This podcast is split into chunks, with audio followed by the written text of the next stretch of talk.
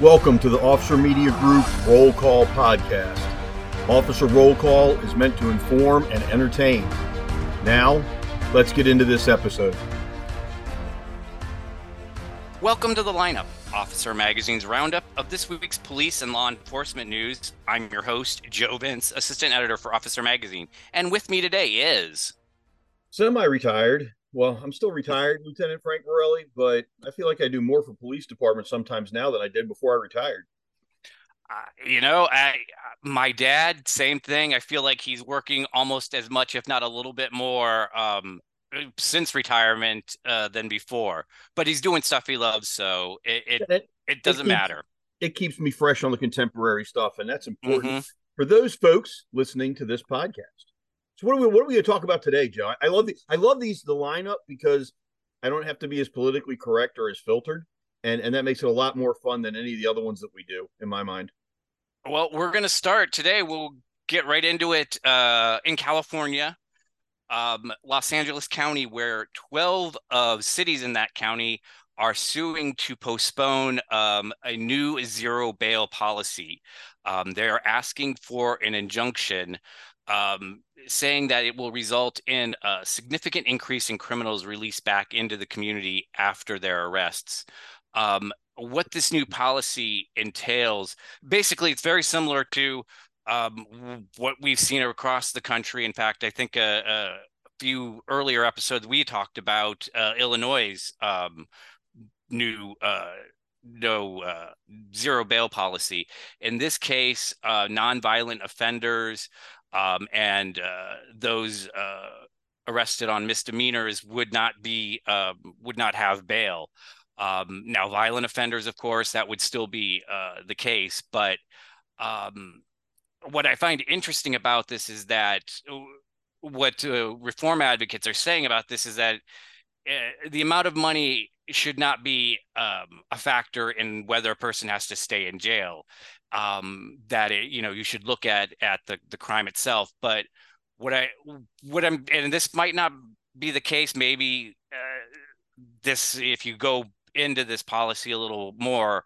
Um, uh, it contradicts what I'm going to say, but it sounds like with these um, nonviolent offenses and the misdemeanors that um, that's not even take uh, the the suspect's um, criminal record really isn't taken into account.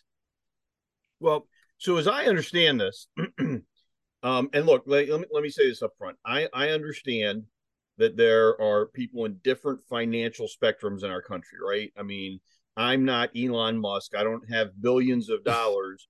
if I get arrested for a crime and charged, and I go for bail review or or for in front of a commissioner to have bail or bond set, and they tell me, okay, we'll give you bail. You know, we think you're a nice guy. We think you're going to show up in court.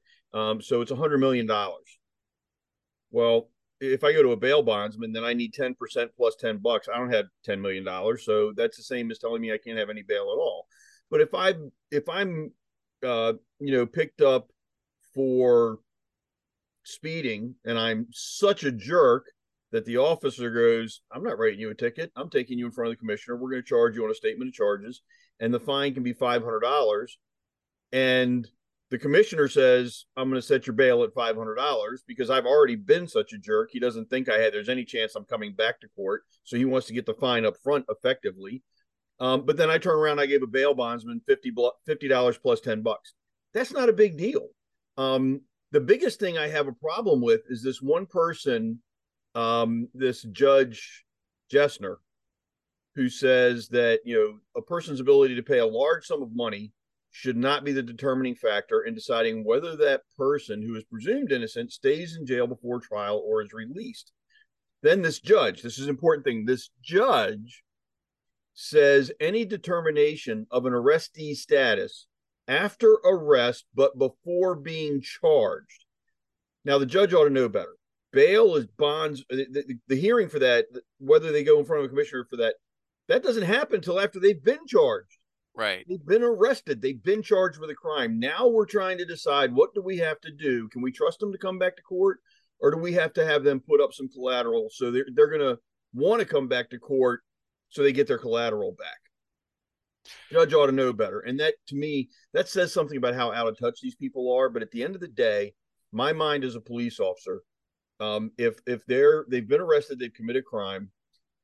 Yes, they're presumed innocent, but they still have to give us a promise that they're coming back to court. And if their background, if their criminal history, if their um, lack of establishment in a, in a, a community, if their employment status, if their marital status, if none of this indicates that they are a stable person, that when we let them walk through the doors, they're going to disappear on the next train for Hoboken, then make them pay, make them pay, uh, post a significant bail.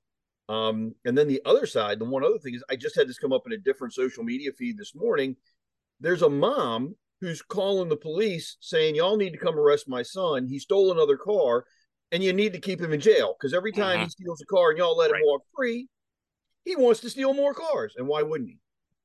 exactly. This, this, doesn't work. Right. And, and that I, I that is a, a big problem I see with this policy if if it really isn't looking at the criminal history of these nonviolent offenders um, because I, a lot of times too it's yes these are nonviolent crimes but it that's still taxing on those communities and on those victims and on the uh, the police departments. Um, and there are there are studies that show you're how you're able to identify these career criminals these uh, recidivists um, that that even if it is a misdemeanor or a nonviolent offense bail can be appropriate yeah it's it's a misdemeanor it's a nonviolent offense this time mm-hmm. Right. That doesn't mean they haven't been violent before, and it doesn't mean they won't be violent in the future. We need to start holding criminals accountable for their behavior and making sure they show up in court's the first step. Bail helps that a long way, and and and activist judges need to realize that.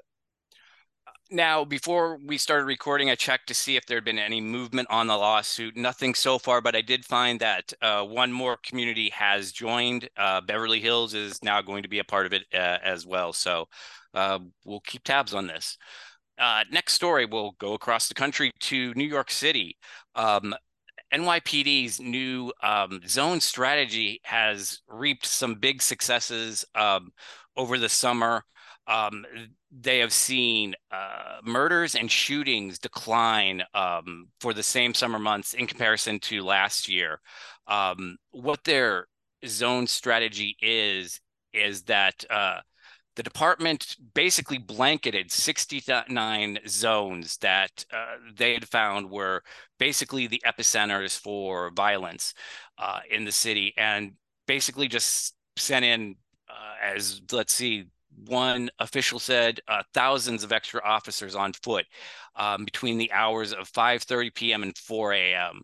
Um, and that started at the beginning of May. Um, and then between May and the end of the summer, uh, the department saw a 33% uh, decline in shootings, uh, thousand fewer crime victims compared to the same time um, in 2022. Um. I mean, this is great that uh, they're able to see these declines. Um, hopefully, this is something they can continue past the summer. I want to know who thought, who didn't already know, more cops means less crime. Here you go. This is the perfect demonstrative argument for it, right? they didn't put a few hundred more cops out, they put thousands more out in the 69 high crime areas, right? They flooded them, like you said um, beginning on May 4th. 33% drop of shootings, a thousand fewer crime victims. Somebody somewhere is going to say, but the budget won't keep supporting this. I want to see a mayor, I want to see a city council member stand in front of citizens and say, you know, I'm sorry, I'm perfectly comfortable with with the murder rate going back up 33%. And you know, a thousand more of you becoming crime victims because we can't maintain the law enforcement budget. We we have to house the homeless or whatever they're going to do whatever. Um th- this is i love this. I'm, we ought to do a case study on this. We ought to write up a nice white paper about this go figure more cops means less crime is hey los angeles are you paying attention more cops means less crime right and and this uh this technique this tactic is not um you know, new. I, I believe I want to say Dallas does something similar, maybe not with the same amount of of officers, but definitely uh, zeroing in on those areas and uh, upping enforcement. Um, like you said, I wonder with departments across the country, the the push and pull about staffing and budget of oh sure you know we can't afford to send that many officers to these problem areas. What you know what about the other non-problem areas? You know we the the fear maybe of of putting all these resources in one place and then feeling like okay now we've we've left this other part of the community um, susceptible to crime um, I, I, I don't know that it, but that hasn't proven out now True. admittedly look nobody has as many cops as New York City does, the biggest police uh-huh. department in the country. They can put more bodies out there and they can afford it better than anybody else can. But I wonder if this isn't going to develop a new protocol where the large agencies don't just have targeted enforcement teams. Everybody has access to big data. They all know where their crime epicenters are. They can flood those zones. And if you have dedicated people to that work, Eh, you don't make it secondary, you don't make it overtime. You have cops, you assign them to these targeted enforcement groups. Then when the epicenter of the crime moves, the team moves. When it moves again, hmm. the team moves. And they're essentially chasing crime around the city until the crime's chased out of the city. This works, budgeting allowing and staffing allowing. And where they don't have the staff, it's time for multi jurisdictional task forces to do this. The same same effect would be seen. Moving on to our next story. Uh, this is out of Massachusetts. Um, body camera footage uh, was released this week um, of an incident, a shooting between uh, a Lakeville police officer and actually an off-duty Massachusetts State Police trooper who um, confronted a, a man with a replica gun who, at, in one instance, yelled out, uh, "Kill or be killed." Um, now, obviously the officers at the time didn't realize he had a replica gun and we've talked about um, incidents like this where you know when you're in those split second moments it, eh, you know police are not able to discern that. And obviously i mean you have to be up close to the gun to find out that it's a replica. And this man um, if you watch the footage threatening the um, the officers uh, the police officer actually took cover uh, immediately once the once he saw the gun, um, realizing that there was a, a possible threat there, um, and actually, you know, he received help too from that off-duty um, officer. I believe they both fired. Um, I let me check. I believe both, the troopers shot was fired. the one that hit him. Well, so what this article says, as I just mm-hmm. read through it, is that they both fired. They haven't specified who exactly okay. hit the suspect, but both officers rendered emergency medical aid mm-hmm. to the suspect, and that's phenomenal. That that's big. Um, and, I'm sorry, for, I didn't mean to cut you off. Oh no, go ahead. Well, so in this instance, if this isn't a clear case of, of, of an attempted suicide by police, I don't know what is. Guy's got a replica gun. He's telling police officers, "Kill or be killed." Now, reading through the article, and and I wasn't in the incident and emotions run high. We try to teach our officers not to throw out the colorful expletives during these encounters. Um, but you tend to, to respond in kind. And if, if the suspect's yelling curse words at you, some curse words might be yelled back. They still, I hate to think this officer get jammed up for unprofessional conduct given the situation, but if, if you're not throwing it out there, it can't be used against you. Witnesses hear everything. Try to be professional. Um, but uh, you know, here you got a guy. He waves a gun around, kill or be killed. He ends up getting shot. He's probably disappointed that he didn't die. He's rethinking his behavior now. Uh, charged with several crimes. Um, but he's being held without bail. Excuse me. Um, charged with two counts each of assault and battery, dangerous weapon, and threat to commit a crime, held without bail pending the outcome of his dangerousness hearing at noon on the 12th. Now that's six days away. If he's still in the hospital, they're going to consider him not dangerous at all and release him on on personal cognizance. Um, maybe he'll get some bail since he did this dumb stuff. But I'd be I would bet money, Joe, not big money, but I'd bet dinner money, right? Like I'll buy you dinner if I'm wrong. Um, I would bet money that he gets no bail, and before the end of the year, he's arrested again for doing something similar dumb stuff. Yeah, I, I it just I, I mean I you're right. I, as far as this being a, a, appearing to be a suicide by cop, and at the same time, uh, during the incident, he's he's taunting the officer. Um, you know.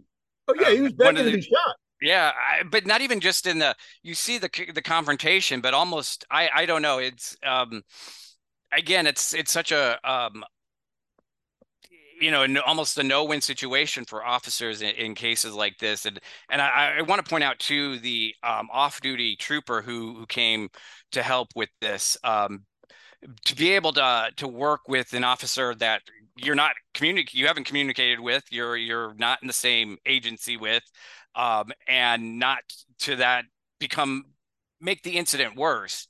Um, you know, kudos to their professionalism.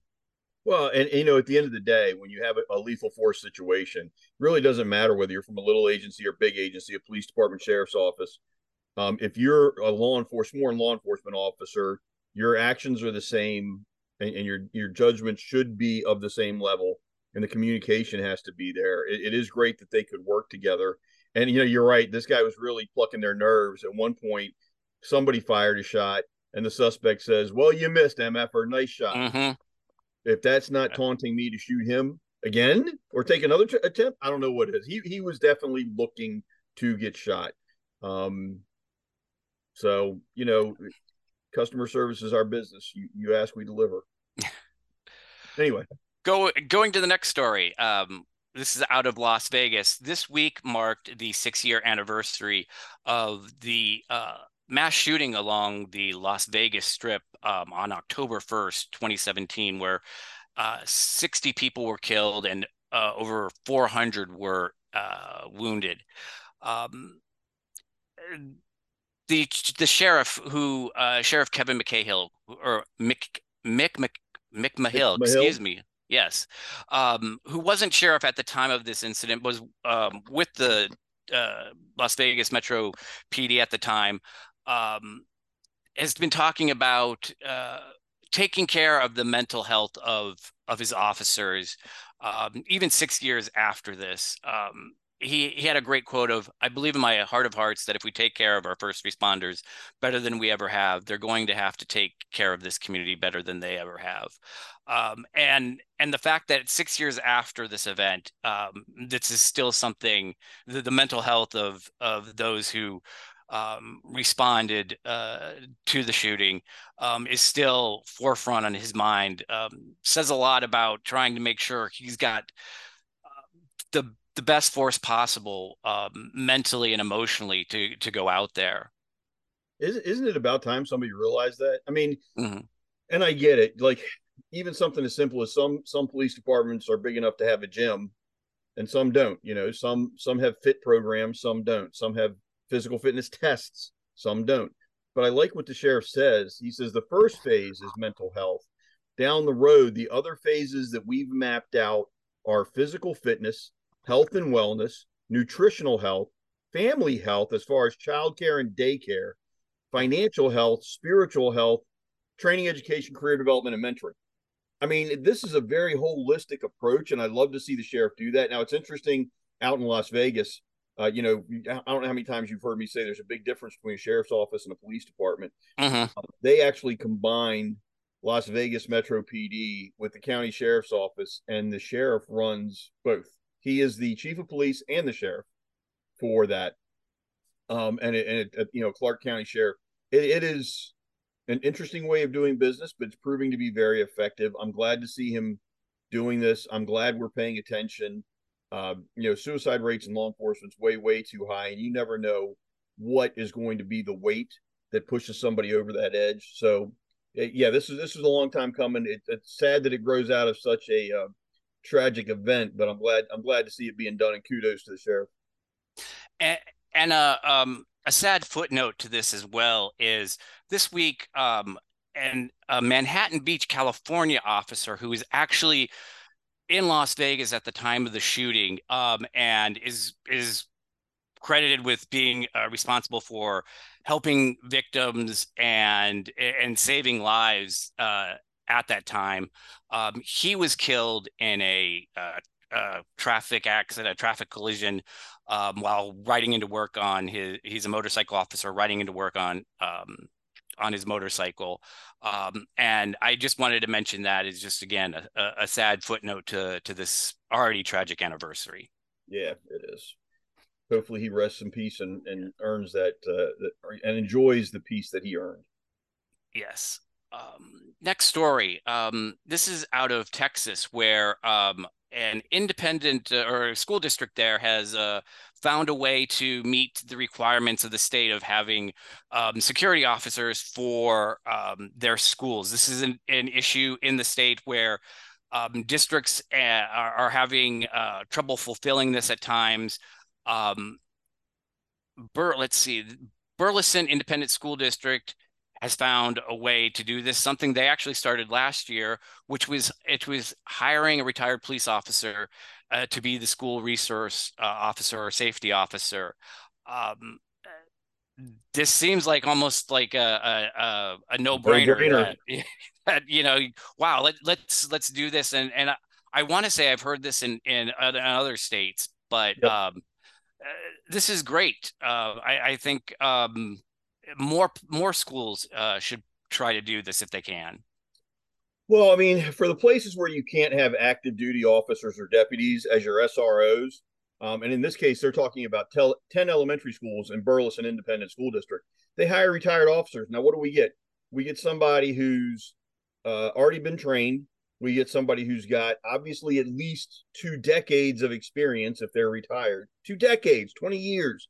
Um, You've got somebody who's probably getting close, and I don't mean to say this this way, but I am a grandpa. um, you're getting close to that person who's of an age where they view all of these children as potentially their own grandchildren, and and they hold them as like uh, I don't know how to I don't know how to describe this. I mean, all too often with our own children, we get really frustrated, and there's often that challenge of do I want to pat them on the back and tell them what a great job they did, or do I want to choke them out and tell them don't ever do that again? Um, but with with grandparents, it's, it's never like that. It's just oh, every yeah. child's a blessing, and even when they're a pain in the butt, you talk to them and and and you try to counsel them on their ways, and then you give them, you know, a pat on the back or a gold star or whatever's appropriate given the school that you're in. We're handing out Hershey's chocolate today. Here you go. Here's your chocolate bar, whatever. And, and you know, I try to avoid the thing the old man giving kids candy. That's just a bad image. But these guys, retired officers, um, I, can, I don't think you can get better a better option unless you've got active duty officers that, that the schools can afford to put in there.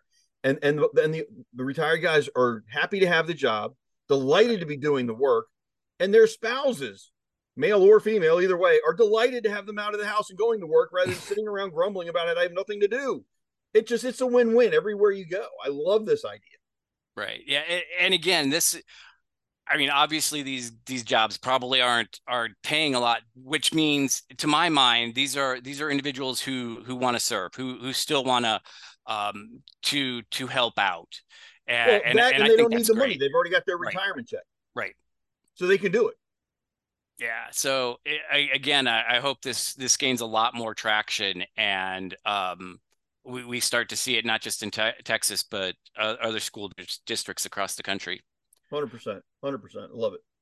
All right, our our last story will we end on on a really good note. Um, probably my favorite story of the week. Um, this is out of Michigan, um, where um, a resident in Southgate just uh, was incredibly thankful for a police sergeant who risked his life um, helping to save residents in a senior uh, living apartment complex. Um, this one man came down to the police station um, and needed, in his words, to give the officer a hug because this sergeant had um, carried his mom, the resident's mom, three flights of stairs down because she was she's 86 years old, um, needed the use of a walker. Um, but he got her out of the uh, burning complex uh, along with others as well. Um, and this is this is really great. Again, it, shows you um, all all the different ways that um, police have to be ready um, to tackle the calls that they go on. This uh, the sergeant was the first one, you know, part of the initial response um, to the fire, and immediately just started helping evacuate uh, the residents. So, as a police officer, I'm required to crack some kind of firefighter joke here because, I mean, here we have a sergeant again, Sergeant Maroney, the hero of the moment, doing firefighter work because the firefighters aren't there yet. Um, got got to pick on our brother firefighters, uh, and and and kudos to them. They know that I make fun, but I respect them and I appreciate them. And in this case, Sergeant Maroney uh, going into a burning building. I used to be a volunteer fireman. There's a reason I stopped because fire's a force of nature and one day it will win. I don't like going into burning buildings. That's why I quit doing that. Um, Sergeant Maroney goes in, like you said, he carries this woman down three flights of stairs. But then the article goes on, it says he's running back up and down the steps, grabbing these people. Uh, and and the gentleman who came in to thank him and give him a hug says, "This is beyond heroics as far as I'm concerned." Um, you, you love seeing these kind of stories where people actually appreciate um, the the risk that was taken and the good that was done. And yeah, hats off to this Sergeant Nicholas Maroney. What a great job! What a great mm-hmm. way to mm-hmm. represent law Absolutely. enforcement. Um, I hopefully this man gets n- noted for it at, at a proper agency function. And uh, uh, Sergeant Maroney and, and uh, Gary Cooper fashion his response as far as to what he did. Just doing my job, doing what we're trained to do, just doing it the best we could. And you have um, no idea how many cops would say exactly that. You're you know, right. Yeah, right. sure. I appreciate that somebody appreciated that, but what the hell else was I supposed to do?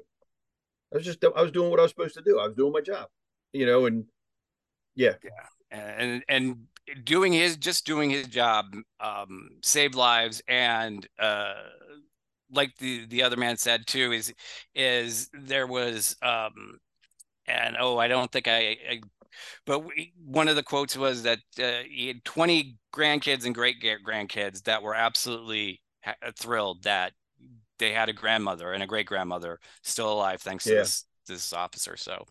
Amen. That ends it for us this week. Um, thank you very much for listening. Um, again, we hope to you're back uh, next week and in between, uh, listen to uh, our podcasts, uh, the other podcasts that we have, especially a new series that we've started on uh, the uh, evolution of active shooter response. Uh, we've got two episodes up.